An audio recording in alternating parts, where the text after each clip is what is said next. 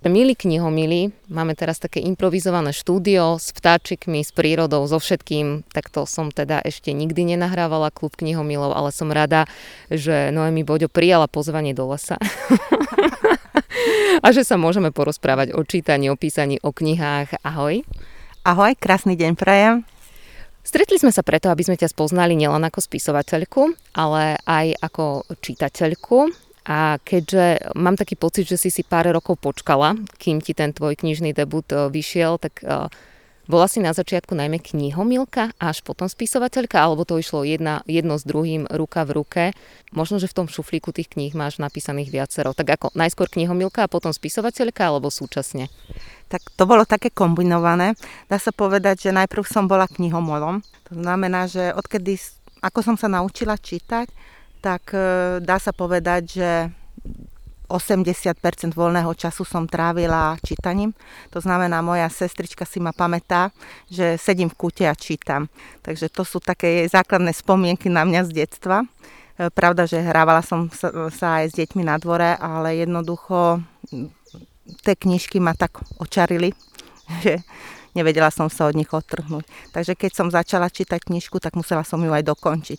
Takže nič iné ma nezaujímalo.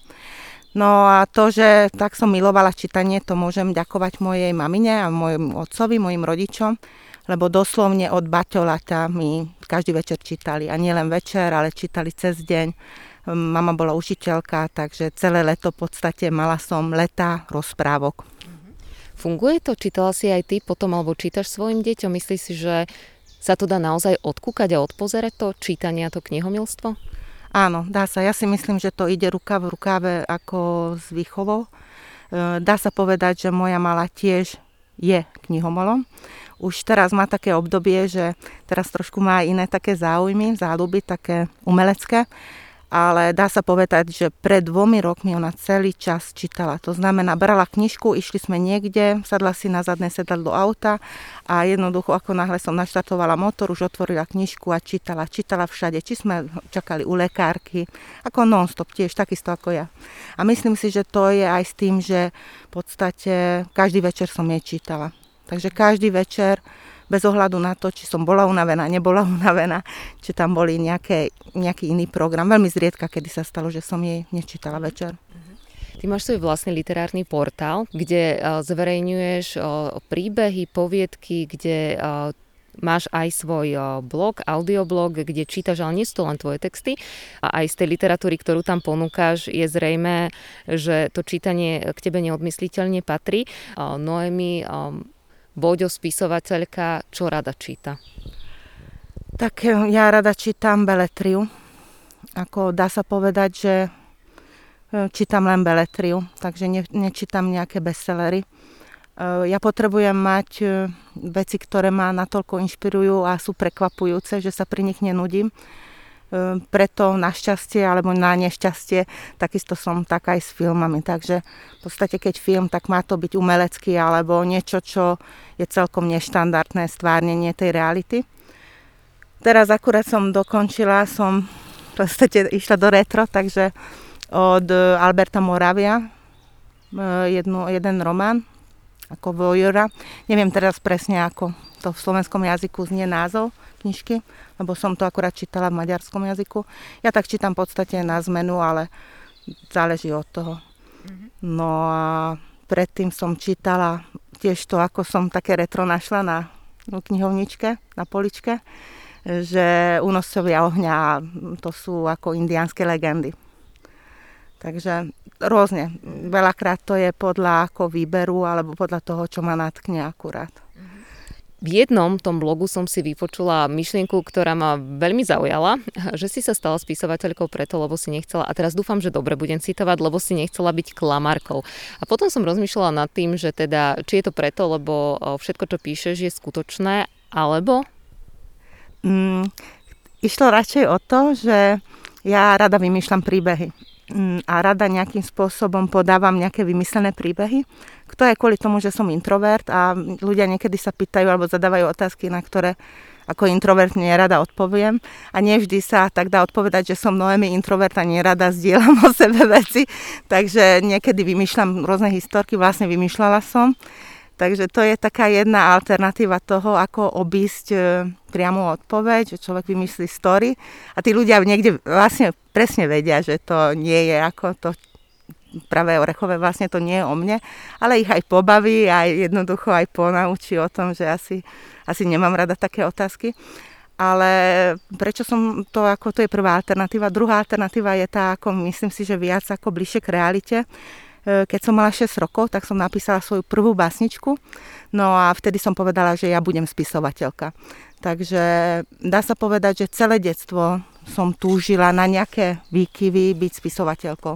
Tak mala som obdobie, že som chcela študovať kybernetiku, ale dá sa povedať, že ako jednoducho to, že chcem byť spisovateľkou, to ostalo vo mne a veľa vecí sa zmenilo v mojom živote rôzne, rôzne ma to ovplyvnilo ale nakoniec som sa k tomu vrátila a tú knižku som nakoniec napísala. Toto je inak zaujímavé, lebo mám pocit, že zväčša ľudia, čo napíšu román, tak začínajú poviedkami. Ty si začínala poéziou? Teraz, keď vynecháme to obdobie možno, ja teda neviem, aká bola tá úroveň básne, keď si mala 6. A či to pokračovalo teda aj, aj v tom názderočnom období poéziou alebo skôr poviedkami? Hm, dá sa povedať, že som písala nejaké rozprávky, potom som, na, keď som bola v puberte, tak písala som aj prózu, aj krátke prózy, poviedky, aj písala som básne. No a potom, keď som sa dostala na vysokú školu, hm, študovala som literatúru, tak som po prvom ročníku sa mi určitým spôsobom zmenil život. No a to ma tak nejakým spôsobom zmenili veci v mojom živote, že som E, prestala písať. A dosť na dlho som odmočala. No a potom znovu sa mi, som zmenila život, alebo zmenil sa mi život, radšej som ja zmenila život. A tým pádom sa mi to vrátilo a zaujímavé to bolo, že ja som začala rozmýšľať v metaforách. To znamená, vtedy som mala, som si kúpila taký zošit, hoci kde som bola, ja som keď mala minútu, 5 minút ako tichá, alebo tak, že som nemusela nič robiť, či už som čakala na ďalšie stretnutie obchodné, alebo na pošte, alebo sem tak len večer som vyšla na balkón, tak normálne celé básne ako v metaforách sa vytvárali v mojich myšlienkách a to len toľko, že som si sadla, som, dá sa povedať, automatickým písaním som napísala. Takže napríklad, keď som išla na dovolenku do Talianska, tak som 34 básni napísala za, za jeden týždeň. To znamená, kopala ma múza všade možné, kde som ako jednoducho mala chvíľku ako času na to. A ten zošit som vždy mala so sebou. Takže to bol nejakým spôsobom návrat a nábeh na to, že znovu som začala mať tie energie e, písania alebo tú inšpiráciu, tú kreativitu spisovateľskú. A kde sú tie básne? E, tie básne sú nie v šufriku, ale ako v mojom, mojom počítači. E, básne sú zvláštna vec. Mm, ja mám veľký rešpekt básnikom. E, básne majú byť esenciou. A básne nejakým spôsobom sú pre mňa aj ako odhalenie sa. To znamená, že v básniach človek fakt ako nejakým spôsobom vyjadruje to najhlbšie ja. Tie najhlbšie pocity, mm, ja myslím si, že básnikom sa človek narodí a keď sa nenarodí básnikom, tak poprvé nevie tú psychickú alebo intelektuálnu nahotu nejakým spôsobom, nevie sa s tým tak jednoducho vyrovnať. A druhá vec, dodnes nie som taká spokojná s tými básničkami. To znamená, ja som po troch rokoch potom, ako som napísala, mala som obdobie roka pol, to potom ako by to katlo a pominulo a vtedy som začala písať ako poezi, vlastne prózu. No vrátila som sa po troch rokoch a ja som začala to destilovať. To znamená, tak asi 30-40% som ako okresala tých básni, vyhodila som riadky, slova a tak ďalej. No a myslím si, že po troch rokoch znovu, keď sa k ním vrátim, tak jednoducho môžem ďalej destilovať. Myslím si, že ešte stále sú tam slova alebo slova alebo myšlienky, ktoré sú redundantné. Z toho, čo si doteraz povedala, sa mi tak um, na jazyk pletie otázka, chce v prípade človeka, ktorý sa považuje za introverta, veľkú guráž vydať knihu? Alebo je to také prírodzené vyústenie, bez ohľadu na to teda, že nie je to po, kniha poezie. Uh, chce to guráž vydať knihu? Myslím si, že pri, pri mne napríklad bolo potrebné, aby som dostala podporu, lebo síce som manažérka a keď v podstate, keď som pracovne, tak som celku proaktívna ale v súkromnom živote nie. Takže v podstate, keď nemám takých e, známych a kamarátov, ktorí ma podporili a doslovne dotlačili do toho, aby tá knižka vyšla, takže osobne posielali do, do literárnych časopisov ako úryvky. Doslovne na základe to potom šéf-redaktor literárneho časopisu ma podporil v tom a pozbudzoval, aby som to poslala do vydavateľstva, do jedného, potom ten, to bolo malé vydavateľstvo, potom ma podporil v tom, že nech sa ozvem do takého väčšieho, že som veľmi talentovaná, že oni nevedia robiť distribúciu, že tá knižka je skvelá. Takže nejakým takým spôsobom, lebo jednoducho v tom, tomto rozmere som nejakým spôsobom nevedela. Nemala som také sebavedomie, alebo radšej sebavedomie, že by som zabojovala za seba. Tá knižka je vymyslená, to je fikcia, takže to jedine moju babičku som nejakým spôsobom tam zväčšnila ale všetky ostatné aj postavy, aj príbehy to sú vymyslené. Takže myslím si, že keď ja píšem prózu, tak to sú fakt vymyslené príbehy, aj keď veľa ľudí si myslí, že to, to som ja zažila, lebo údajne sú autentické ale nie sú moje príbehy, nie sú moje životné príbehy, to znamená, nemám s tým problém to uverejniť. A, takže radšej o to ide, že som nebola proaktívna, bola som plachá a potrebovala som veľa uznania a podpory na to, aby som uverila, že jednoducho, že, že napísala som fakt niečo, čo je významné. Tvoja kniha Slepé škvrny vyšla v roku 2017 vo vydavateľstve Kaligram, vyšla v maďarskom jazyku. Minulý rok, počas 30. výročia Nežnej revolúcie, keďže táto kniha sa odohráva práve v tomto období, bola vydaná v Slovenčine. Je to také pestré. Spomínala si, že knihy čítaš aj v maďarčine, aj v slovenčine. Vyštudovala si oba tieto jazyky. Pôvodne ti táto kniha najskôr vyšla v maďarčine. Čiže si slovenská spisovateľka píšuca po maďarsky, alebo maďarská e, spisovateľka píšuca po slovensky, alebo to máš tak, že ti to je úplne jedno? Tak to je také zvláštne a to je najzaujímavejšie, že to sa nejakým spôsobom aj tvorí a mení vo mne. E, treba tak povedať, že a priori beletriu čítam v maďarskom jazyku a dlho som čítala. Dlho som tak mala nejako rozdelené, že noviny som nevedela čítať v maďarštine, len v slovenčine, kvôli tomu, že žijem tu, tá terminológia, čo sa týka politiky či ekonomie, pre mňa je ako bližšia ako v slovenskom jazyku, ale beletria to, keďže fakt od baťolata som počula ako v tom materskom jazyku, tak materinskom jazyku, tak to bolo pre mňa veľmi dôležité. Vlastne tá kontinuita, alebo tie pocity prichádzali ako cez ten jazyk, keď som to čítala. E, tým, že dá sa povedať, že väčšinu svojich dní trávim ako, radšej ako vlastne hovorím po slovensky a tým pádom ja keď hovorím určitým jazykom, tak aj rozmýšľam v tom jazyku. To znamená, tak teraz sa mi to nejakým spôsobom preklápa. Dá sa povedať, že niektoré blogy, ale aj poviedku som napísala už rovno v slovenskom jazyku lebo som akurát potrebovala. Neviem si predstaviť ešte stále, že napríklad román píšem v slovenskom jazyku. E, myslím si, že aj to je otázka ako slovnej zásoby. To znamená, mm, inú slovnú nepotrebuje človek takú až takú masívne širokú a hlbokú ako pestrú slovnú zásobu, keď píše krátku poviedku alebo blog a ja fakt mám to načerpané v tom materinskom jazyku. Takže teraz sa mi to nejakým spôsobom preklápa. No a takisto som teraz začala čítať beletriu po slovensky, v slovenskom jazyku a prichádzam na chuť. A veľmi. to znamená, že to je fakt také zvláštne u mňa, že myslím si, že to je všetko o tom, že akým spôsobom život sa mele alebo vytvára tie príležitosti, akým spôsobom človek v podstate ide po tej ceste a s ktorým jazykom, nakoľko je v kontakte alebo akým spôsobom sa to nejako ukladá. Ale v tomto smere je to veľmi špecifické, lebo knihu, ktorú my čítame ako Slepé škvrny, inak po maďarsky je to ako? Bakfoltok. tak, e, toto je kniha, ktorú e, si ty napísala, ale my čítame jej preklad, áno? Áno, e, prekladateľkou je Tamara Archlebová. No, Tamara je úžasná a aj touto cestou sa jej chcem poďakovať za skvelý preklad lebo ako mám veľký rešpekt, čo sa týka literárnym, k literárnym prekladateľom alebo k im, ich práci, kvôli tomu, že oni neprekladajú len vety a slova, neprekladajú len význam, ale hlavne ide aj tu, o tú atmosféru, o tie energie. čo každé dielo obsahuje, alebo nejakým spôsobom je tam ukryté. No a bala som sa od toho, mm-hmm. že čo bude, že ako, sa, ako, sa to, ako to ten prekladateľ zvládne, lebo ja verím v to, že preklad, alebo môže prekladom ten román novú sa narodiť a dostať nový život, ale môže byť aj náveky pochovaný. No a Tamara to zvládla excelentne, takže mm-hmm. som veľmi šťastná. Keď čítaš v iných jazykoch, ty si inak študovala aj v Británii, ak sa nemýlim, čiže musíš mať aj angličtinu výbornú. Stane sa ti, že sa ti dostane do rúk zlý preklad, že si povieš, že aj tak toto nie je príliš dobrá robota?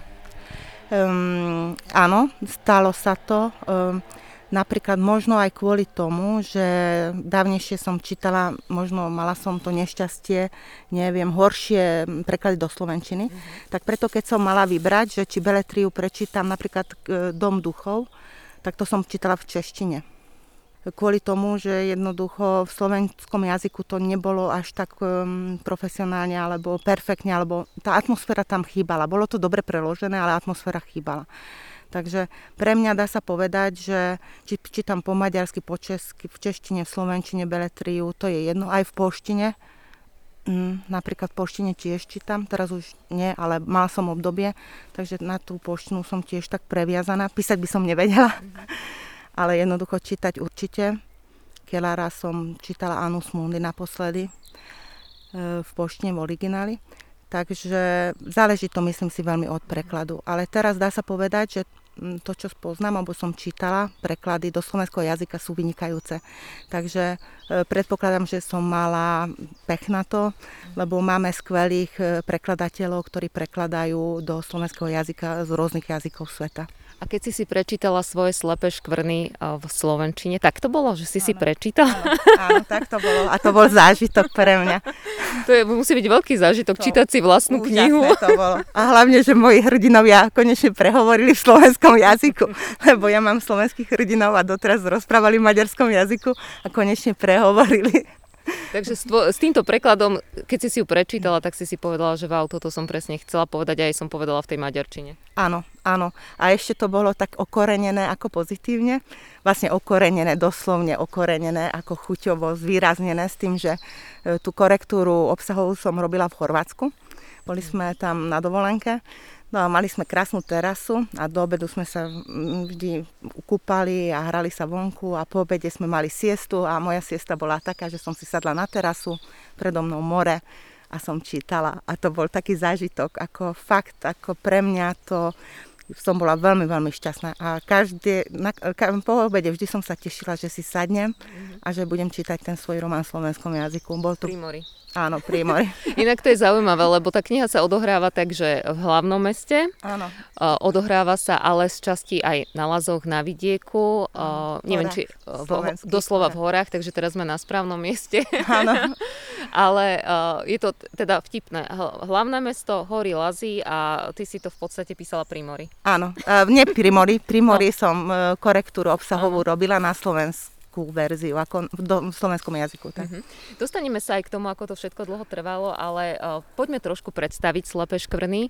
Uh, je to príbeh, ktorý uh, sa odohráva v tom zlomovom období uh, v roku 1989, čo pre mnohých z nás nie je až tak dávna história. Uh, začníme tým, že môžem sa spýtať, čo si vtedy robila, koľko si mala rokov? Ja som vtedy bola študentkou na vysokej škole. To Čiže... znamená, áno, druhé, v druhom ročníku som bola na Filozofickej fakulte. A bola si tu na v Bratislave? Áno, a ja som bola na všetkých tých mítingoch, takže ja som... Teraz, áno, teraz idem vyzvedať, že do akej miery, lebo hovorí, že všetky prí, príbehy sú fikcia. Je to fikcia, ale niečo, čo si v podstate zažila na vlastnej koži. Áno, emočne nie je to fikcia, ale príbehovo ani historické, takže všetky tie dáta, čo sú tam historické, to som, pravda, že som si to nepamätala to som rôzne dokument, e, dokumenty pozerala, prezerala som ako dobovú tlač, som čítala tak ďalej. Ale jednoducho tie zážitky, vlastne tie pocitové veci, to som prežila. A to bolo nádherné obdobie. To bolo niečo, niečo, ani nedá sa to slovami vysvetliť, akým spôsobom to ovplyvnil, ovplyvnil môj život ako z dlhodobého hľadiska. Aké to bolo nadšenie. Na začiatku tam bola aj úzkosť. Človek nevedel, že čo sa stane. Tam sme boli, keď sme išli na prvý meeting, boli sme na všetko pripravení. Boli sme pripravení, že do nás budú strieľať, že už jednoducho druhý deň nemusí znovu ako mm, jednoducho nemusím za, mm, ako zažiť ten druhý deň, že môže ten posledný večer môže byť môjho života až po to veľké náčenie a eufóriu. Takže to boli úžasné, to bol úžasný november, najkrajší november v mojom živote. Keď sa povie 89 dnešná revolúcia, ktoré slova ti prí, prídu prvé na um? Ako... Sú to slova, ktoré ty, keď sa povie dnešná revolúcia, mala by si ju charakterizovať pár Sloboda. slovami? Je to Sloboda, áno. Sloboda, demokracia, súdružnosť, spolupatričnosť, odhodlanie, Spomínaš tam viacerých aktérov, ja si spomínam Zuzku Mistrikovú, myslím Jana Čarnogurského. Mala si možnosť, okrem teda toho, že si to ich možnosť ďalky niekde pozorovala, aj sa osobne s nimi stretnúť?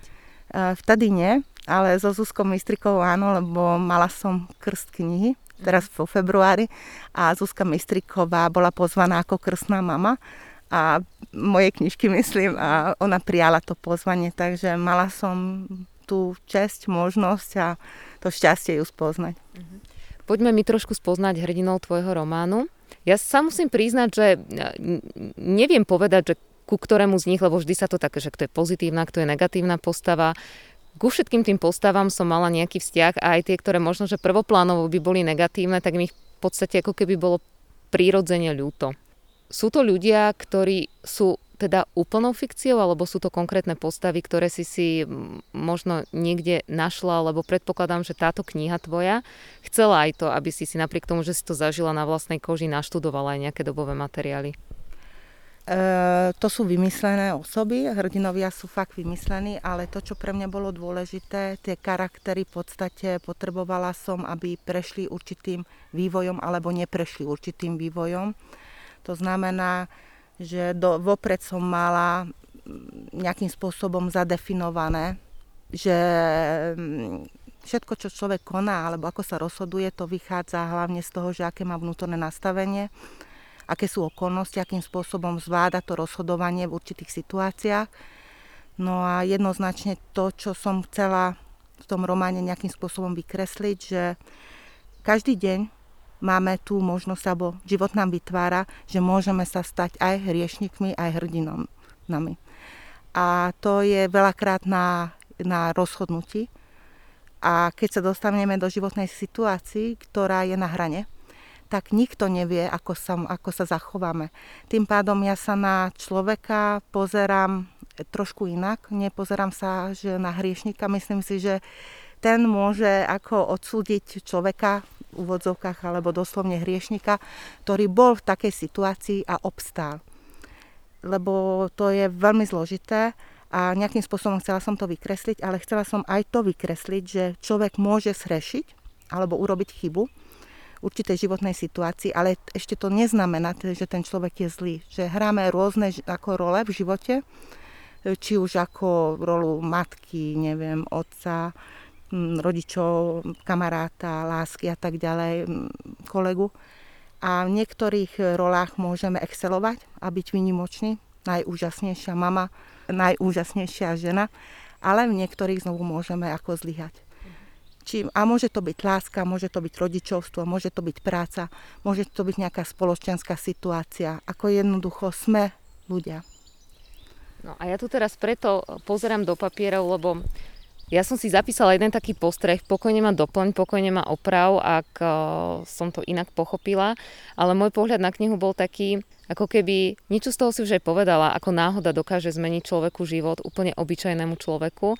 Stačí, že si mladý, neskúsený, alebo že si úplne naozaj v zlom čase na zlom mieste, že úplná náhoda a pritom mám pocit, že jeden z tých tvojich hrdinov, ten Adam, on aj túžil byť tak trošku neviditeľný, on netúžil byť v centre toho diania, že sa mu tie veci naozaj diali úplne náhodou, ale to, čo ja keď som dočítala tú knihu, tak som si povedala, že ako dokáže strach a neistota zásadne ovplyvniť o, môj život. Aj, aj to teda, ako ty hovoríš, že častokrát môžeš zhrešiť, ale je dôležité asi to, čo bude potom a, a, a ako sa zachováš. A ja keď som tú tvoju knihu dočítala, tak som mala pocit, že a, všetky tie nevypovedané veci, klamstvá a, a, a možno aj to, čo sa nám úplne náhodou v živote stalo a spôsobuje strach a neistotu, nás dokáže možno to viac zničiť ako ten hriech, ktorý sme spáchali. Áno.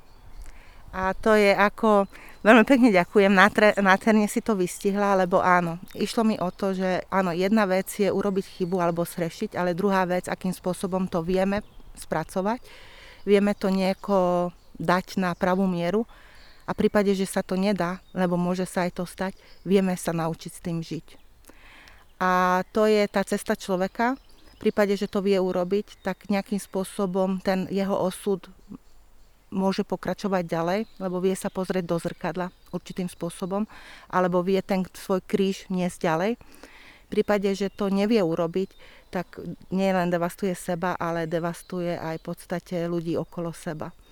No a veľakrát je to tak, že veľakrát sa nepriznávame k veciam, aj jednoduchým veciam, napríklad čo sa týka jednoduchého normálneho života, či už e, v partnerskom vzťahu voči deťom, lebo sa bojíme, bojíme sa, že stratíme ich lásku, bojíme sa, že jednoducho ich nahneváme, bojíme sa, že jednoducho nebudeme dosť dobrí alebo milovaní, alebo že budeme nejakým spôsobom za to, neviem, potrestaní. Ale áno, tieto klamstvá, ako si hovorila, dovedú k tomu, že začína sa také pingpongovanie alebo taká zákerná hra, ktorá dostane tých ľudí do špirály a to ťahá dole. A druhou príčinou je, že prečo sa to stáva, keď človek v podstate sedí vo svojom boxe a niektoré veci nevidí. Niektoré veci nevidí, že robí zle, že sa zacykli jeho život alebo jeho správanie sa alebo hoci čo iné. A on z toho bodu, ja, jednoducho nie je schopný sa pozrieť na to a, a nevidí. Ani to nevidí, že sa to zaciklilo, ale ani nevidí veľakrát východisko. No a to je to, čo je to niečo, ako by to padlo na tú sietnicu, na tú časť sietnice, kde nie sú v podstate tie neuróny, ktoré vedia, ako to spracovať, ako keď svetlo padne mimo v podstate na tú slepú škvrnu, tak tam v podstate tie receptory už chýbajú a tým pádom to nevedia, ako nejakým spôsobom postať a spracovať do mozgu. No a takisto, ako máme v živote, že keď tieto veci nám padnú na tú slepú škvrnu, tak jednoducho my to nevieme vnímať a tým, nevnímame to a tým pádom ani nevieme to riešiť. A veľakrát e, zvonku človek ako druhý vidí, že aké chyby robím napríklad, akým spôsobom som sa zaciklila do toho a určite vie mi dať aj radu. Ale keďže napríklad sedím v svojom boxe, tak nepočujem, nevidím a tým pádom e, to je taký blúdny kruh. Povedala si to slovo teraz medzi rečou slepé škvrny. Premýšľala som, že kedy ti zišlo na um dať svojej knihe takýto názov. Um, začnem najskôr takto. Nie je jednoduché vrácať sa k obdobiu, ktoré ešte nie je tak úplne vyriešené, prežité. Ten 89. tu bol len de facto pred 30 rokmi. A mám aj pocit, že nie každý sa ešte rád tak púšťa do tohto obdobia.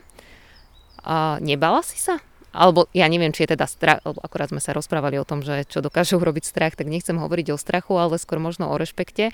Predsa len nie sú to ešte dejiny, ktoré sú úplne také v našej spoločnosti vyriešené. Um, ani som nejakým spôsobom takto nerozmýšľala a nebála som sa. Pre mňa táto knižka je misiou, aby sa tie časy nikdy nevrátili.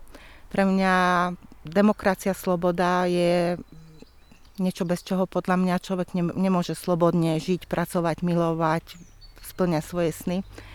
No a situácia, ktorá, ako, akým spôsobom sa situácia v dnešných rokoch vyvíja, toľko rokov po Nežnej revolúcii, nielen u nás, ale aj ako všade v okolitých štátoch a možno v okolitých štátoch ešte viac a horšie na tom sú, tak jednoducho pre mňa to bolo veľmi podstatné a veľmi dôležité, aby tá knižka, ten román bol mementom, aby sa tie časy nikdy, nikdy nevrátili.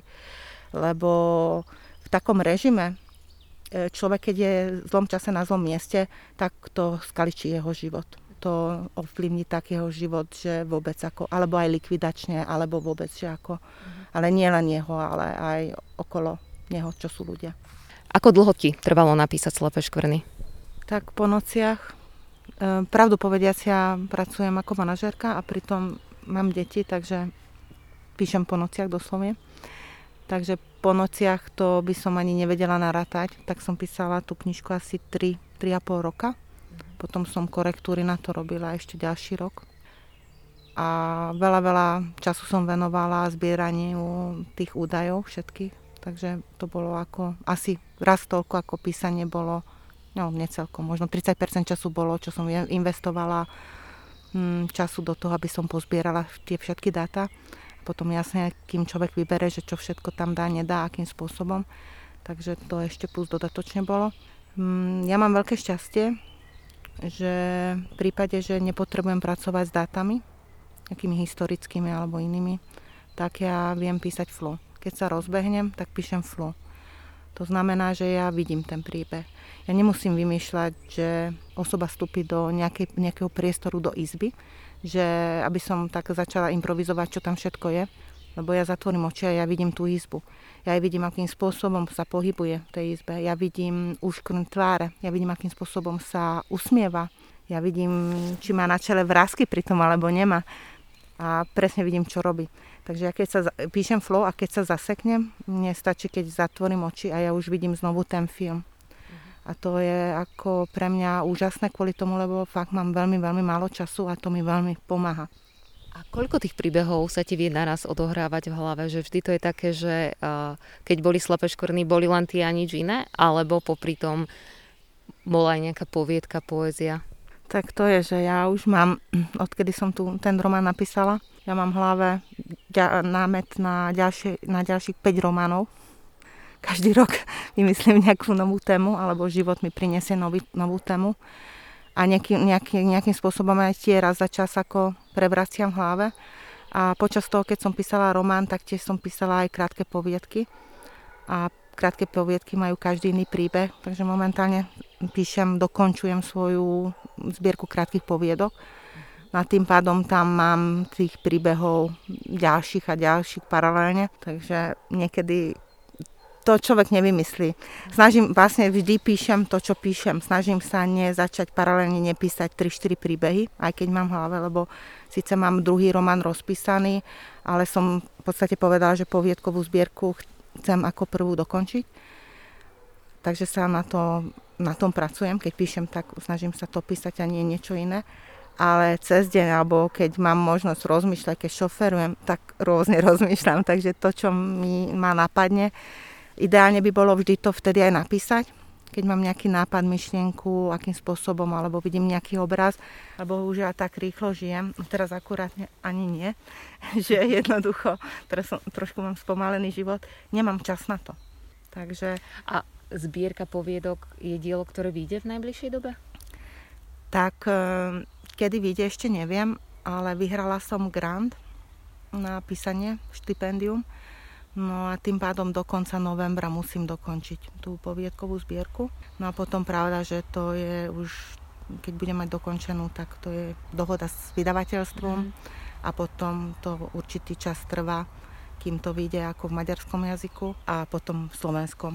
Noemi, ja ti želám a nech tie filmy v tej hlave prebiehajú tak, ako by si si ty predstavovala aj chcela. Nech ti to dobre píše. Ďakujem.